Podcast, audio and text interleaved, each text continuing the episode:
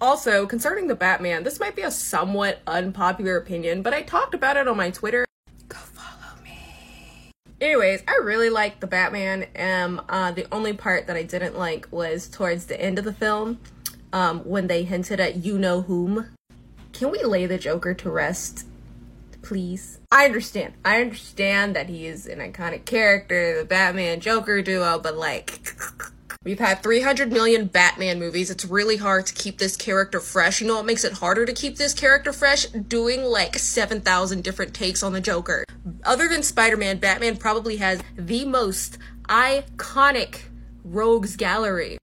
Use some of the other ones. I'm begging you. I can only see Joker redone so many times. Let's leave him out of this for a good while please. This point, I would rather see Calendar Man and Condiment King than another Joker. Short Cast Club